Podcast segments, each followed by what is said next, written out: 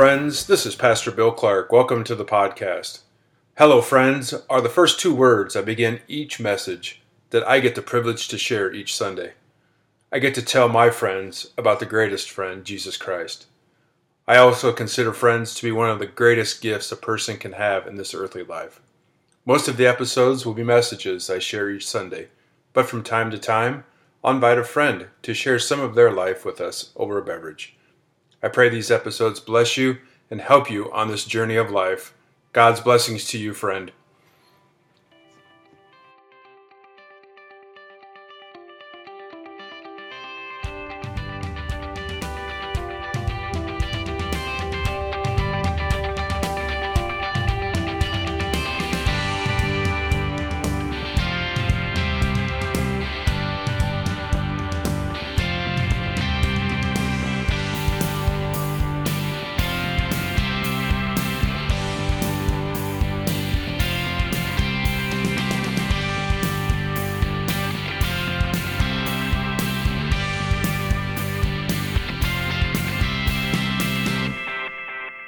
This is a message I shared at Timothy Lutheran Church on Sunday, January 7th, 2024, Epiphany Sunday. This is the Sunday we celebrate when the wise men arrived to visit the Christ child and deliver their gifts of frankincense, gold, and myrrh. Hello, friends. The first Sunday of the church year is the day we celebrate Epiphany. Epiphany Sunday is the last Sunday, as you're going to see the decorations in the church in the sanctuary. On Epiphany Sunday, we read the account of when the wise men arrived in Bethlehem to see the Messiah, the infant child Jesus, and present their gifts of gold, frankincense, and myrrh. Let's take a look at what that trek of the wise men it might have looked like back then.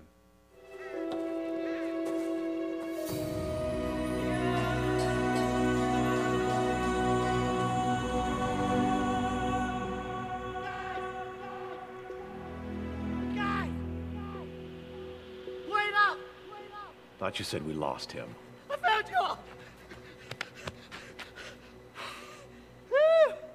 Thank goodness for that star. If it weren't for that star, I wouldn't have found you guys. Woo! Pretty convenient that now you can read the stars. Oh no, just that big super bright one. I mean, it's like, boom blam! but I'm still gonna need directions home. Can someone write that down for me? We don't have time for this. We're going to see the Messiah. Look at us, the four wise men. We're inseparable. More like insufferable. Speaking of suffering, my feet can't take much more walking. It's been three years. We should have been home by now. You guys can blame me all day for losing those camels, but you all knew going into this that my double hitch knot needed a little work. Why don't we proceed in silence, reverent silence, in honor of the Messiah? Totally cool with that. Good. So, I was thinking about my gift. I mean, what baby needs white jade anyway, right? We've been over this a thousand times. White jade represents his purity and goodness. The gold represents his royalty. The burning of frankincense reminds us that the aura of God is around us at all times, and the myrrh is to anoint him as King of Kings. Right, right, right, right, right, right. Just listen, listen. I think, I think I found a better gift. A gift that'll make everyone forget that I lost the white jade. You what? I mean, I think a gift that makes the white jade just look like nothing. A gift that's better than the white jade that I replaced. You replaced with what? The greatest gift of all. Oh, yeah. Wait for it. Wait for it. Blam! Hummus! You must be kidding. Do you mean you must be kidding?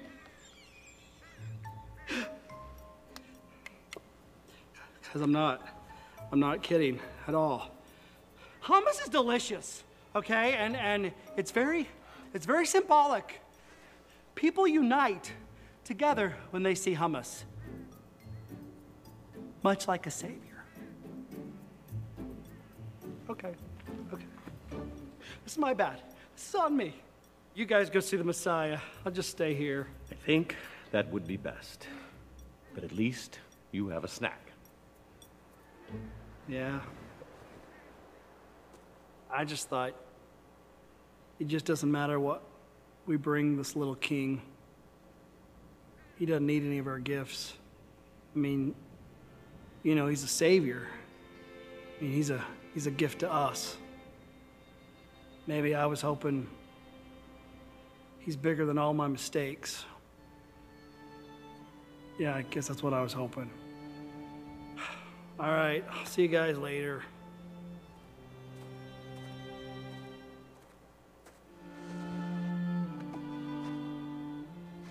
Why are you doing that? Because I hope he's that kind of a savior, too. Let's go. I wish someone had some pita bread. Blam!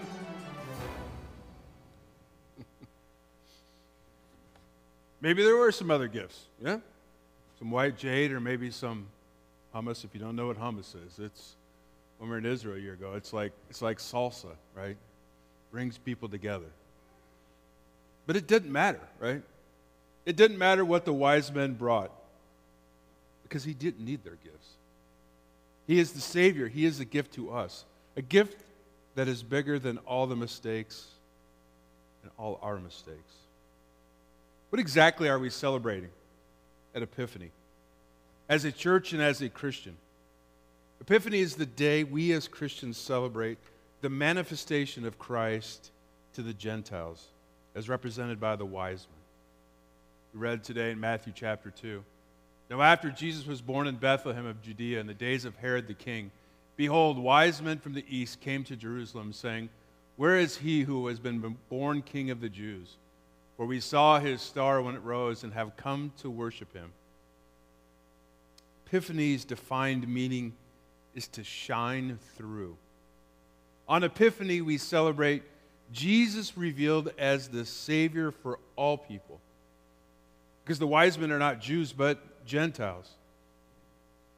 But didn't we do that back on December 24th and 25th? What is different between Christmas and Epiphany?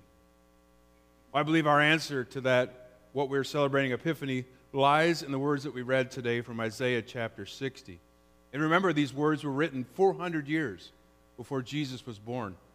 And nations shall come to your light, and kings to the brightness of your rising. What we are celebrating at Epiphany is, our, is the light of our Savior, shining for all of us, for all nations. On Christmas, Jesus is born. And for the people living in the land of deep darkness, a light has dawned. Not an ordinary light, the very light of God. Again, the prophet Isaiah wrote, Arise, shine, for your light has come, and the glory of the Lord has risen upon you. Our light came when God gave the wise men a star to follow to find the Messiah. My question has always been why did God choose the wise men? who traveled, some estimate, up to three years following his star, then to fall down and worship the infant child and give him his gifts, give him their gifts of gold and frankincense and myrrh. The wise men came from a far land, made a very long trip. There's a lot of people in Bethlehem and Jerusalem and the very small area of Israel. Certainly, there are people who heard of the birth of Jesus and that he was the Messiah. You just think about the shepherds. Do you think the shepherds that visited the manger on Christmas night kept quiet? Luke recorded that the shepherds did not keep quiet. In fact, the shepherds returned glorifying and praising God for all they had heard and seen as it had been told to them. And Mary and Joseph, they had to be getting questions about this child. This word began to spread. And yet, nothing is recorded of the Jews from this area that came to visit Jesus. We only have a few verses of three wise men who are the ones to come and worship Jesus. So, who are these wise men? We don't know much about them. We don't know their names. We don't know exactly where they came from. Was there a fourth wise man? We don't know. We have more unanswered questions than answers about the wise men. So when you think about a question like that, I wanted to learn more about who these wise men are. Who are they? I can tell you that as I started to do some research, there are many ideas and conclusions about who the wise men are. Now, first of all, the proper name is not wise men, but magi. The original Greek word is magoi. The title magi is used two other times in the Bible. In Daniel chapter 2, King Nebuchadnezzar called on magi to interpret his dream. And they couldn't, but Daniel could. It seemed that they weren't very wise at that point, were they? We also see the title Magi used in Acts chapter 13 when Barnabas and Paul are in Cyprus and they encounter Magi who are false prophets. After Paul confronts the Magi named Elymas, he says the following But Saul, who had been called Paul, filled with the Holy Spirit, looked intently at him and said, You son of the devil, you enemy of all righteousness, full of de- all deceit and villainy. Will you not stop making crooked the straight paths of the Lord? Doesn't sound like Paul holds the Magi in very high standing, let alone think they are wise. Yet God chose Magi to be the ones to visit the infant child. I want to find out a bit more about the Magi and where they came from. One article I've read about the Magi said this The word Magi is found in Greek literature several hundred years before Jesus' birth. And in that literature, it originally referred to a class of priests in Persia, which is present Middle, Day, uh, Middle East. The dominant religion of, in Persia and their magi were priests who were known for their wisdom in astrology and interpretation of dreams. Magi were often consulted by kings because of their wisdom and their supposed abilities to interpret omens and read the signs in the stars. There's evidence in this area of Persia that they had a sizable Jewish population. So it's possible that these Magi priests were familiar with the Jewish prophecies of the Messiah. Perhaps they, they, they saw this star in the sky and they could conclude that there was a royal Jewish birth. But we can't say for sure. By the time Matthew was written, we see in Greek literature that the meaning of the word magi came to include all people who practice magic regardless of their culture, class, or trade. Magi could include people who consulted with spirits, people who could predict the future, and people who could curse enemies. What struck out to me most in my research was this Magi were largely looked down upon by the Jewish culture and were considered anything but wise. Regardless of whether these Magi in chapter 2 were Persian priests or generic musician, magicians. Their appearance as Jesus worshippers would have been startling to Jewish readers because traditionally, magi of all kinds were not the type of people that Jews associated with. These unnamed magi came with joy and excitement to worship the King of the Jews. Meanwhile, we read today King Herod and all Jerusalem with him are troubled. They're troubled by the news of this Messiah. God has humbled himself by becoming a human infant child. Yet Herod and the Jews do not rejoice or worship or celebrate. For how could Herod be the king of the Jews if there is another king to rival his throne? The great irony of the Epiphany story is that those who seem to be the least likely to embrace Jesus do, and those who seem to be the most likely to embrace Jesus do not. The Jews are right next door. They know the prophecy of the Old Testament, and yet they don't embrace Jesus. Didn't they see the star? Why did the Magi follow and believe in the star when those who lived near Bethlehem and Judea didn't? I'll come back to that question. Do you remember back in December? It was actually the winter solstice, December of 2020. Remember they talked about this Bethlehem star? Do you remember back two years ago? Now, the Bethlehem star of 2020 is when the planets of Jupiter and Saturn aligned on the winter solstice, to make a bright star. They said a light that hasn't been visible from Earth for over 800 years. Oh, well, that's pretty cool. I'm going to go outside and see what it's like. Anybody else go out that night? Do you remember going out? looking at that star that night? I remember standing on my back deck looking southwest, right? Waiting for this bright star, and I can tell you the truth, when I saw it, I was a bit underwhelmed. I was expecting this big bright star that left no doubt that this star was just like the Bethlehem star that the Magi followed 2,000 years ago. So, back to my question why did the Magi follow and believe in the star when those who lived near Bethlehem and Judea didn't? Was the light unlike any light the Magi had ever seen, or was it the meaning and the promise of the light that drew the Magi? What made them follow the star? Because I saw this star. I saw the Bethlehem star on December 21st, 2020, that hasn't been visible on earth for 800 years. And I was underwhelmed. Did those around Bethlehem who saw the same star the Magi saw, were they underwhelmed? The point I'm trying to make is this it's not the brightness of the light, it's the belief in the light and what it represents. How about Epiphany Day, January 6, 2021? Remember that day? Congress had just reconvened to accept the vote of the Electoral College and confirm the vote of the next president. Remember that that election was a little bit contested, if you remember correctly. At the same time, there's protests going on in Washington, D.C., and things got a little ugly.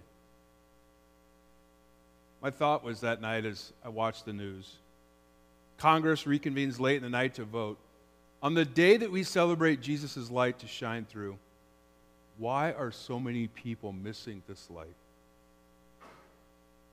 God's light is still shining when the darkness is covering our lives. And January 6, 2021 was a dark day for our country. Those dark days haven't stopped, have they? Most of the time, I ignore pop, things, news when it pops up on my phone anymore. Thursday morning, school shooting. This time it's in our state. First day of school, Perry, Iowa. A student decides that this is the date and time to take innocent lives. And not only that, you know, broadcast it on social media. A very dark day in Perry, Iowa. God's light is still shining in the darkness that covers our lives. The words of Isaiah 60 say this For behold, darkness shall cover the earth, the thick darkness of the peoples, but the Lord will rise, arise upon you, and his glory will be seen upon you. The bright lights of this world will never last. Darkness can and will come into our lives, and when it does, do we focus on the darkness of this world or do we look to the light of God and following where God leads us? Does it matter how bright the light of God was that night? No. It's believing and knowing the light of God is the most powerful of lights, no matter how bright it is. Because the same light of God that shone to the Magi is still shining in our darkness today. I was getting ready for work this week, have the radio on in the kitchen and I heard that all Nebraska state employees are now back in the office. Because the last of the orders given by the governor during COVID had expired, and now all the employees are back in the office. Four years later. Four years. Think of all we've seen in the last four years. You know, as we're going through that, I kept waiting for one hurdle to be crossed and another, and our lives would get back to normal. But here we are, four years later, and the word COVID is still in our lives. In fact, I know there's people not in church today because they have COVID. Normal didn't return, did it? But it was replaced by a new normal. I remember the Sunday, December, March 16th, 2020. I was filling in for, at a vacancy at a church in Des Moines. And that was the day before everything shut down, right? And all the toilet paper disappeared that day, right? I remember getting up that day and it's like, what am I going to say? What am I, what am I going to give people for hope? What, what does God want me to say? And I landed on this verse that day and I've, I've kept it on my phone ever since that day. My flesh and my heart may fail, but God is the strength of my heart and my portion forever. Those words spoke to me that day, Sunday morning, March 16, 2020, and they still apply in 2024 today. So the days of COVID from 2020 and beyond happened, right? When those things happened, I wanted to pause, but God didn't hit the pause button. I wanted my life to get back to normal, but God gave us a new normal. And during that time, God didn't hide his light from us. I looked at the darkness instead of following his light. The mistakes I made when I looked to myself and let the darkness overcome me are too numerous to keep track of. We think we are wise, but there is only one who is wise. God knows that we're going to make mistakes. God knows we're going to lose focus of his light. Do you notice some of the mistakes in Matthew today that the Magi made in following the star? They went to the wrong place. They went to Jerusalem instead of Bethlehem. They openly talk about worship, coming to worship the king of the Jews, thus making King Herod troubled. And when Herod was troubled, everyone should be troubled. They appear to believe Herod when he says that he wants to worship the child too. When they find Jesus, it's not because they figured it out, but because the star appears to them once again and leads them directly to the house where Jesus was. The Magi on their own are not so wise when they see their mistakes. Yet, in the words of our fourth wise man today, I hope the Messiah is bigger than all my mistakes. And we know, and we're here today, I'm going to remind you that He is. Our Messiah is bigger than all our mistakes. Look how many times God's light directed the Magi in the darkness. God's light directs us in the darkness of this world and when we make mistakes. Jesus con- confirmed and told us during his ministry that he is bigger than all your mistakes. John chapter 8. Again, Jesus spoke to them, saying, I am the light of the world. Whoever follows me will not walk in darkness, but will have the light of life. We know that Jesus, our Messiah, is much bigger than all of our mistakes. He's bigger than all of our sins and the times when we focus on the bright lights of this world instead of the light that shines in this dark world. God chose the Magi to follow his light, and God calls us to follow his light in the darkness of the world. Epiphany means to shine through. Martin Luther wrote, Christ has always been the life and the light, even before his birth. From the beginning, and will never remain so to the end. He shines at all times, in all creatures, in the Holy Scriptures, through his saints, prophets, and ministers, in his word and works, and he has never ceased to shine. But in whatever place he was, has shown, there was great darkness, and the darkness apprehended him not. God's light is shining through. And we as Christians are to follow where he leads us. Amen.